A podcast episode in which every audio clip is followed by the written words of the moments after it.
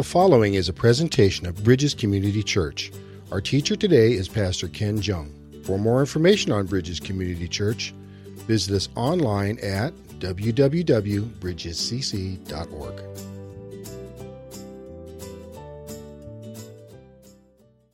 Welcome to um, Bridges this morning. Wow, I forgot how heavy this thing is. It's like, okay, okay, throw it my back again. My goodness, this thing is solid. Don't want me going anywhere, I guess. Um, okay. Um, you know, we can't plan how this if works out in staff, but of course, I'm the person who lived in Hong Kong for eight years who can't speak Cantonese. So, of course, on the weekend of Chinese New Year, I'm the one who's preaching. So, and one time I've taught you five Cantonese words and I forgot to, t- or phrases, or what Pastor Ray says, five non Cantonese ways of saying it. But I'll give you one more, and most of you know this one, but Happy New Year, right? Gung Hei, Fat Choi. Someone say it. Gung Hei, Fat Choi.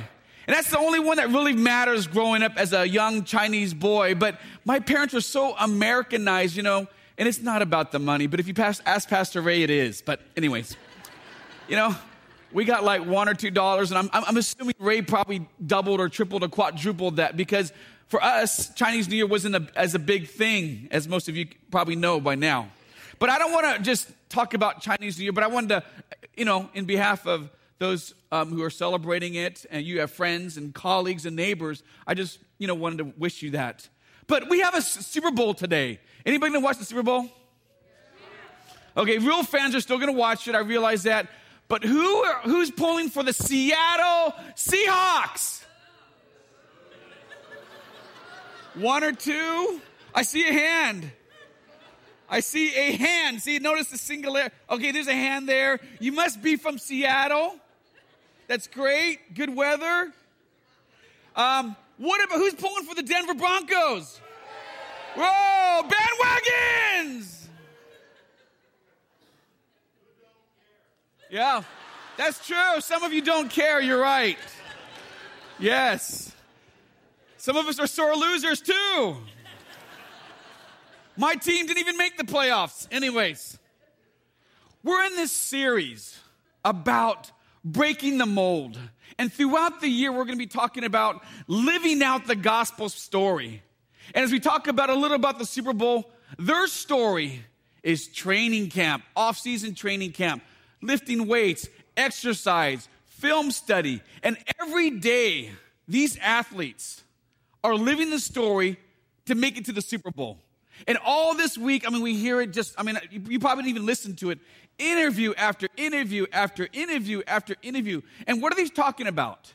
They're talking about living the Super Bowl story right? Because their whole life, since maybe they were five or six, maybe some of them played like in pee wee football, or maybe some of them started out later in high school and they made it to the pros. And every day they're thinking and dreaming, training their bodies in the film study, living for the Super Bowl study.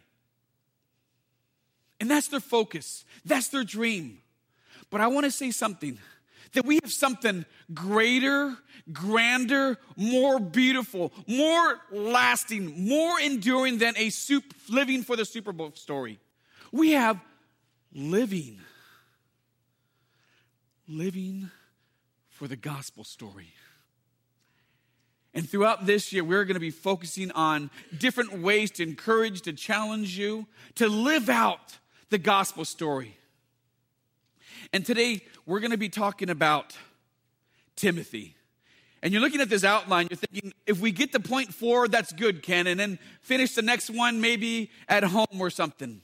We're going to rifle through some of this. But I thought of a person this week of someone who lived out the gospel story. And if you haven't been here, Ron mentioned this earlier.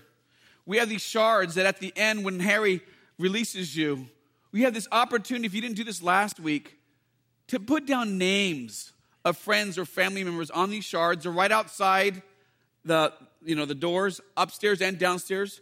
And there's places you could put them in there. We want you to be part of that. We're going to put these names on there. And this is part of our pie right? Praying these one two three perhaps four or five people inviting them to your community it could be for hiking it could be for a meal it could be for the super bowl and then eventually engaging them in a spiritual conversation.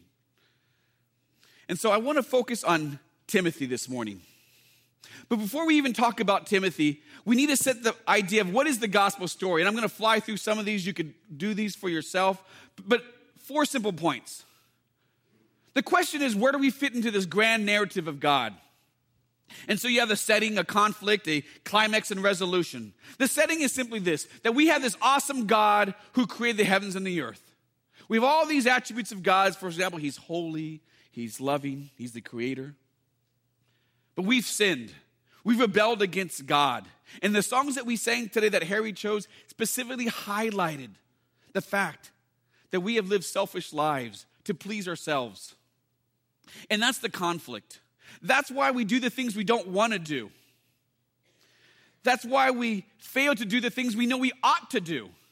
And that's why sometimes when you reflect on life, you think you were created for a different world. You created for a better world because we are in conflict and we are broken people.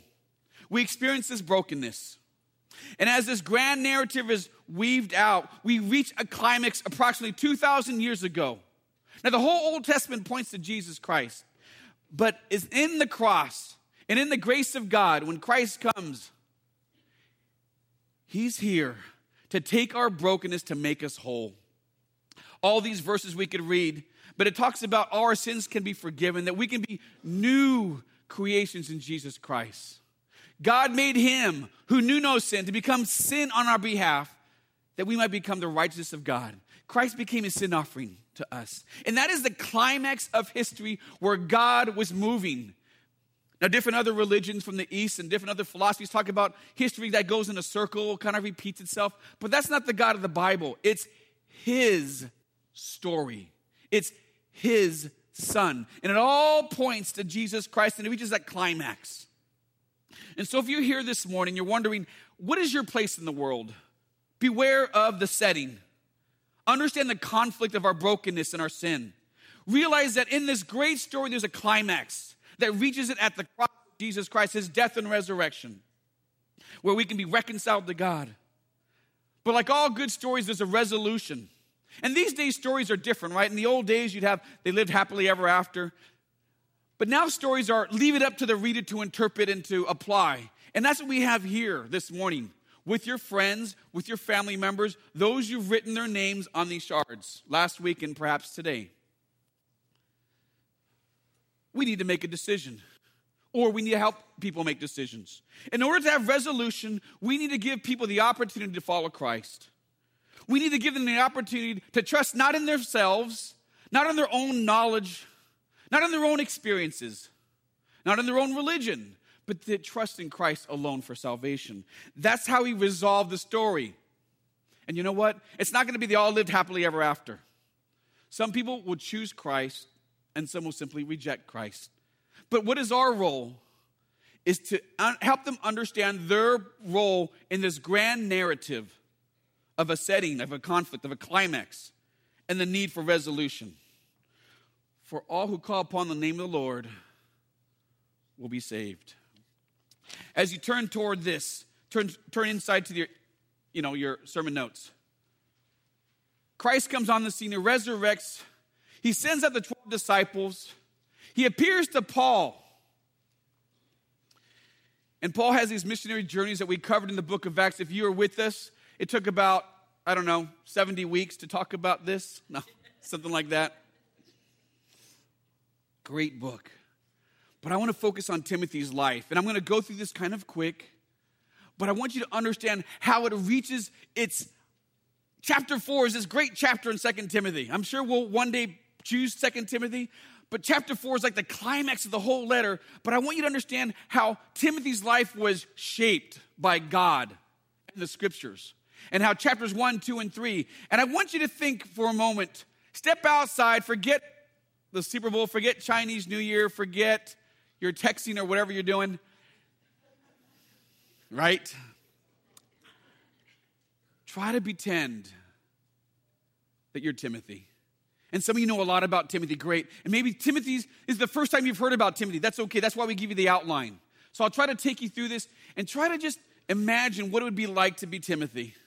He was raised in Lystra. He had this godly heritage. For 2 Timothy 1 5 talks about his grandmother Lois and his mother Eunice, that they were believers. Now, his father was not. And I just want to pause right here. Do we have any grandparents in, the, in here? Anybody? Any grandparents? I just want to encourage you and commend you. I know that you pray for your sons and daughters, you pray for your grandchildren, and you want to share the gospel with them. And I, and I just want to say to all of you parents and grandparents that your faith, your prayers, your love for your children, raising them up is not in vain. And who knows, 5, 10, 15 years from now, that a quote unquote Timothy will not be developed. Can you imagine that? Lois and Eunice when that little baby was born and he you know grew up and started you know crawling on the ground in the dirt and started walking little timothy they're praying for him they're encouraging him. They're teaching him the scriptures. Who would have thought he would be accompanying the apostle paul on his second and third missionary journeys? He knew the scriptures from an early age. He was probably converted during paul's first missionary journey. Actually i should say you you became a co-worker with paul on his missionary journeys. In fact, when Paul was imprisoned, you spent time with Paul in Rome. Now, eventually, Paul was set free, and you were appointed as a, a pastor or like a, a key leader of many churches in Asia. And when Paul was in prison for the second time after post book of Acts, he writes this letter to you. In fact, Second Timothy, this letter to you, to me, that's his last recorded New Testament letter. Now, he might have written other ones, but in the New Testament, that's the last letter we have from Paul. And so, as we are here in 1 Timothy, I want to highlight what he says to you, to me, to this spiritual community, because we are all like Timothy this morning. And I'm going to highlight. He says this use your spiritual gifts. Don't be fearful. Fan the flame that God has given you. Can you think about that? You guys have done barbecues and things you just fan the flame, you make it stronger, hotter, you put the oxygen in there. And that's what he says to you this morning. Don't be afraid, don't be timid, don't let anybody look down on your youthfulness. But in speech, conduct, love, faith, and purity, show yourself an example to those who believe. Don't be ashamed of Jesus or others like Paul. We need to guard the deposit, the gospel that was given to us. We need to spiritually invest and disciple and mentor others. Paul also tells us that we are to be approved of God, that we are to teach God's worth truthfully. And he says, stop babbling, stop gossiping.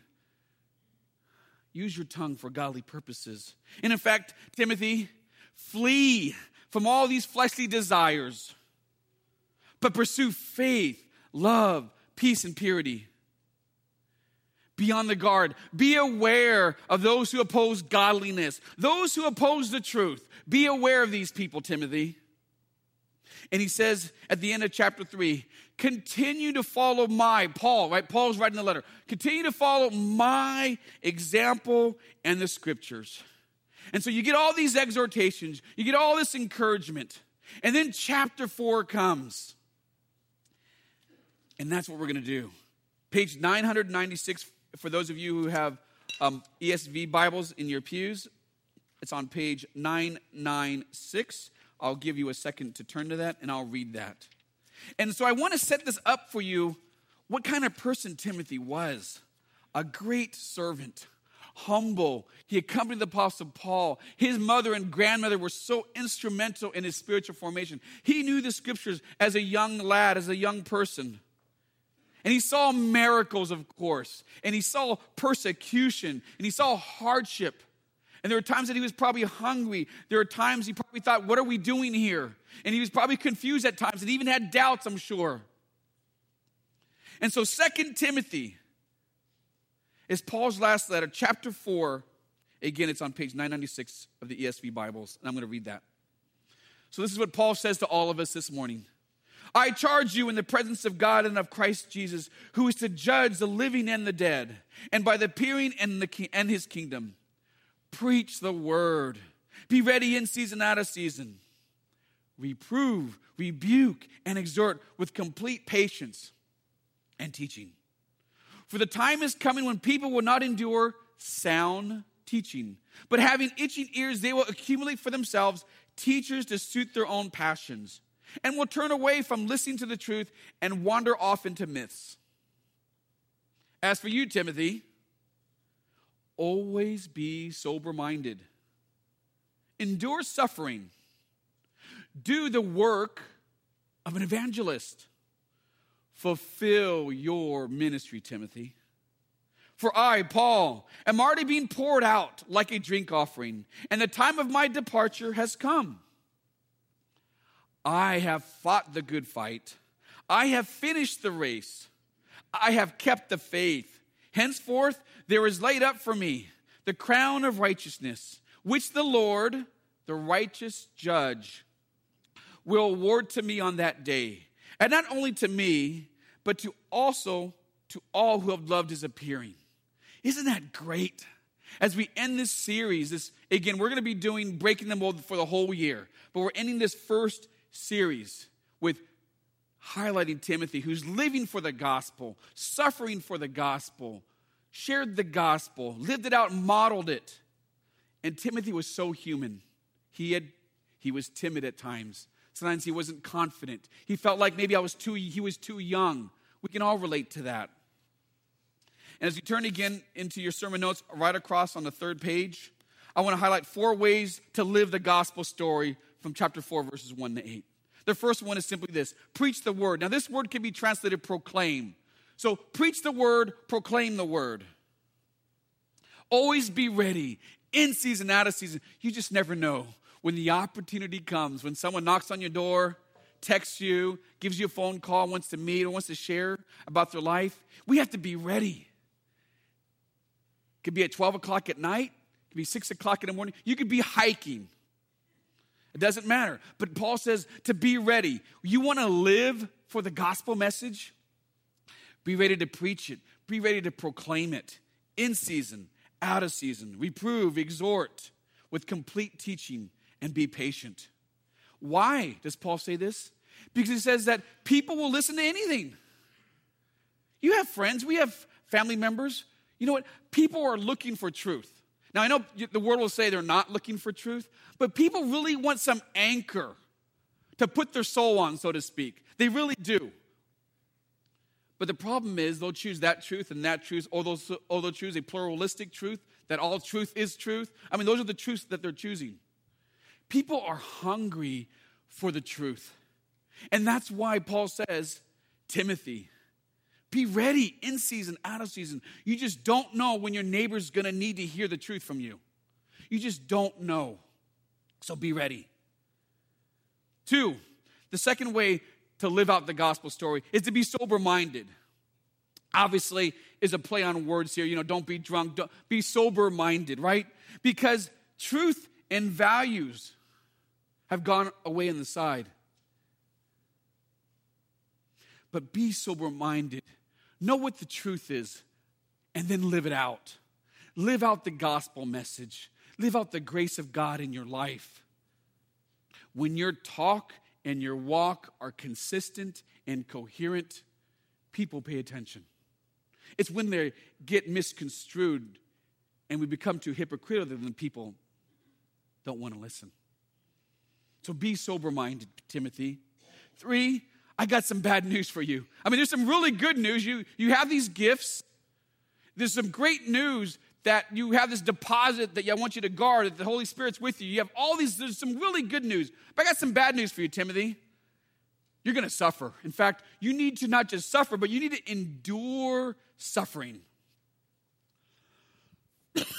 Excuse me, sorry. You need to endure suffering.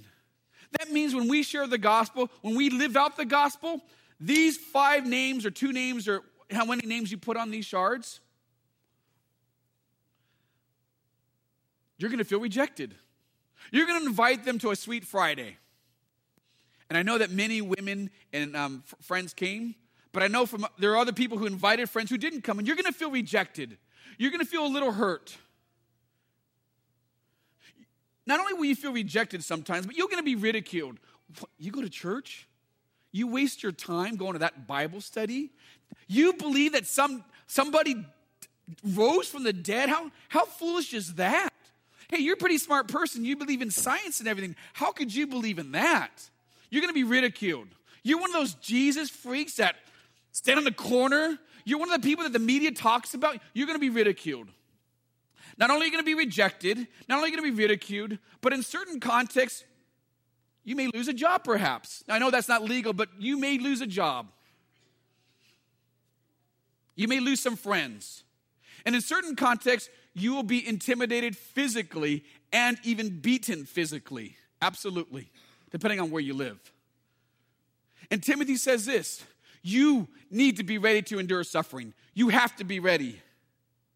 We cannot think that this is what we call this Christianity that sometimes we grow up in that we're entitled to things. If I live the good life, if I follow God, if I, you know, keep the commandments the best I can, I'm entitled to blessings. I'm entitled to good health. I don't have to have the, the greatest house, but I need to, have, I'm, I'm entitled to a good home. I don't need the fanciest car, but you know, because I've been following God and I've been raising my kids a certain way and I've been telling people about Jesus, I have this entitlement spirituality that God's gonna, you know, He's kind of forced to bless me. Now, again, I don't want the fanciest car, but I want a good car. Because I'm entitled because, you know, I'm a good Christian. Sorry. Pardon me. But Paul shakes that and he says, You will suffer, Timothy. And so I'm here not to sugarcoat anything. You're going to endure suffering if you want to live out the gospel. If you want to tell your friends, if you want to tell your family members, and you want to tell your colleagues, you are going to suffer. Thanks. The fourth thing do the work of an evangelist. I know that word scares you, but we can't run away from it. It says it right there. You know, don't you love it when the Bible says a certain word and we got to use it? Oh, we got to shy away. Don't call them evangelists. Don't say evangelism. It's a secret. Shh, call it spiritual conversations. It's so much better. It's, ha, too bad. It says evangelist.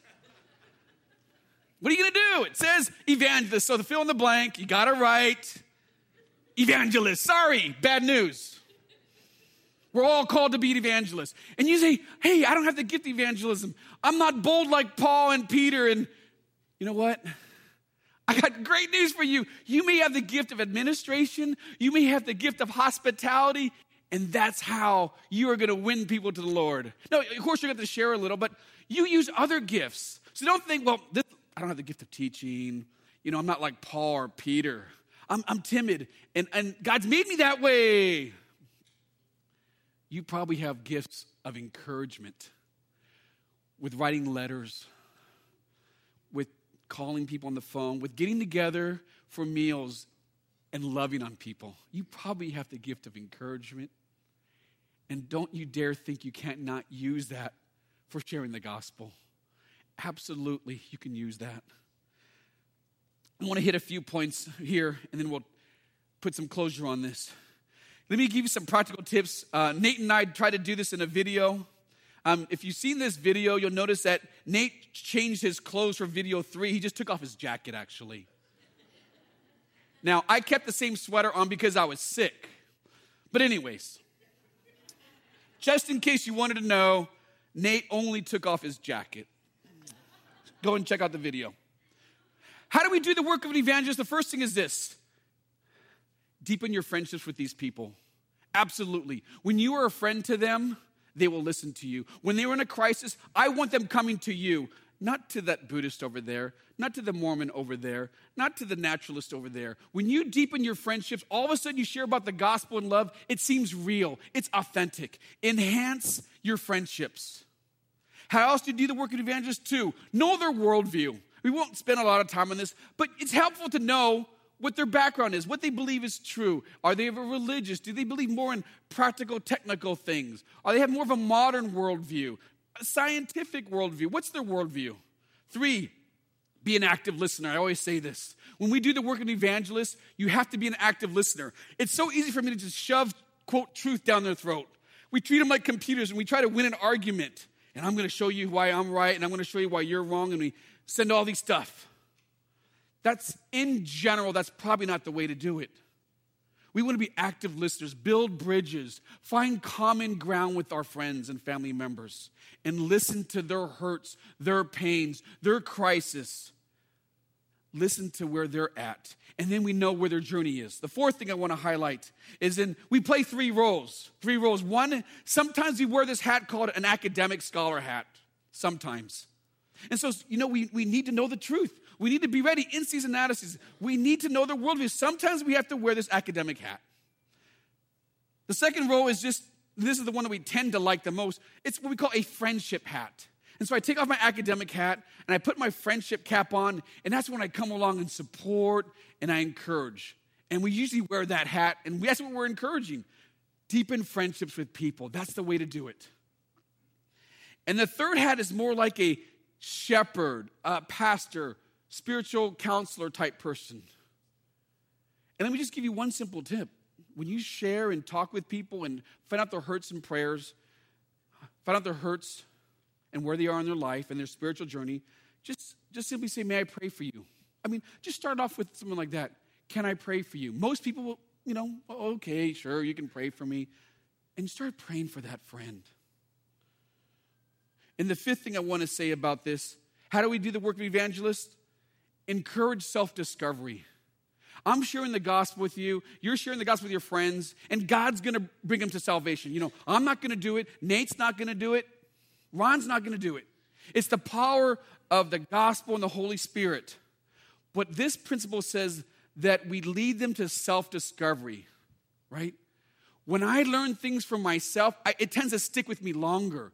I own it. I possess this truth, this value. I start to live it out because I learned it myself versus someone lecturing me or someone saying, Ken, this is the right thing. No, when I do self discovery, the light goes on and it tends to stick a little longer. And so, what we want to do is get these people, not in arguments, we get them on this path of self discovery and search and seeking. That's how we do the work of evangelist. Verses 6 through 8, Paul ends this great section of scripture with his example. And he says simply this that I am being poured out as a drink offering. In other words, I am like a sacrificial offering, sacrificial living. Paul's in prison, and this is his last letter, and he probably had the idea that he probably won't be released outside of a miracle from God. And we don't know all the details, but he dies in 65, 66 roughly. And he says, I am being poured out as a drink offering, Timothy. I have lived this sacrificial living. In other words, look to me not because I'm arrogant, don't look to me, Timothy, because I'm great, but look to me as a model, right? Not because I'm better and stronger and smarter, but I've tried to live out this gospel, Timothy. And what have I done? I'm sacrificial living. Two, I have fought the good fight. Notice the analogy. There's fighting here. It's boxing, maybe. It's finishing the race. It's a marathon, it's not a sprint. I have kept the faith. Isn't that beautiful? And again, this is not Paul being arrogant. It sound, I know it may sound arrogant, but he's saying, when I became a follower of Christ, I've been sharing the gospel. I've been living something better and bigger than the Super Bowl. I've been living the gospel story. And I've been fighting and I've been persevering. And at the end of my life, I've finished it. I have finished this course. And I have kept the faith. Am I perfect? No. Do I struggle? Yes. But I've kept the faith. What a beautiful thing for us to say at the end of our lives. At the end of this marathon, we're on mile three, maybe mile five, mile eight, whatever, right? But at the end of our lives, whether we're 30, 50, 60, 80, 100, that we could say that humbly, yes, humbly by the grace of God, I fought the good fight. I have kept the faith. I have finished the course. And at the very end, he says, Timothy, the last thing I want to tell you, there's this crown of righteousness that Jesus Christ, the judge, will reward to all of us. What a beautiful thing to say. Your faith is not in vain. And this morning, as you, or this last week, or this morning, as you've written names on these shards, your prayer is not in vain. Inviting them to different opportunities is not in vain. And no matter how many spiritual conversations, and whether one or 10 or, or zero, maybe zero come to faith, you just be faithful. We should just be faithful to what God calls us to live out the gospel message, to do the work of evangelist. I want to close this sermon with a two minute clip, roughly. It's from the movie Les Mis. And obviously, I'm going to ruin it for you if you haven't seen it. I'm sure all of you have read the book, Victor Hugo, right? 1862. And Jean Valjean, or however you pronounce his name, my French is as good as my Cantonese. It centers around him, but the clip we're gonna see, it juxtaposes the idea of this student rebellion that took place June 5th to the 7th in 1832 in Paris. And basically, they were trying to reverse the establishment of Louis Philippe in 1830. And as these characters come together, they're students. There's a phrase they sing over and over. And the reason why I'm sharing this is because I think this is an analogy, an illustration. And here are some of the words. It talks about Do you hear the people sing, singing the songs of angry men? It is the music of a people who will not be slaves again. We are free in Jesus Christ. When the beating of your heart echoes the beating of your drum, there is a life about to start when tomorrow comes. Many of you have heard the beating of the drum of Jesus Christ, and He's calling us to stand, to persevere, to do the work of evangelists. And so after this song, I'm going to close with a word of prayer. But as you see this clip, if you feel like standing, stand. Not for the clip, stand for Jesus Christ. Stand for the gospel. Stand because you want to make a difference in the lives of your family members and friends and colleagues. I want to challenge you. I charge you in the presence of God and of Christ Jesus, who has judged the living and the dead, and by his appearing in his kingdom. Let us preach the word, be ready in season and out of season. As we stand together, I want to pray for us right now. Lord, we stand for something better than the Super Bowl. We stand for something better than freedom in France. We stand for the gospel. We stand to share the gospel as evangelists, to fulfill the ministry that you've given us. My prayer is for all of us to be bold and courageous, to be humble and loving and hospitable. And Lord, as you move us to write down names on these shards at the end of the service, we do this in the power of you and the Holy Spirit. And in Jesus' name we pray. Amen.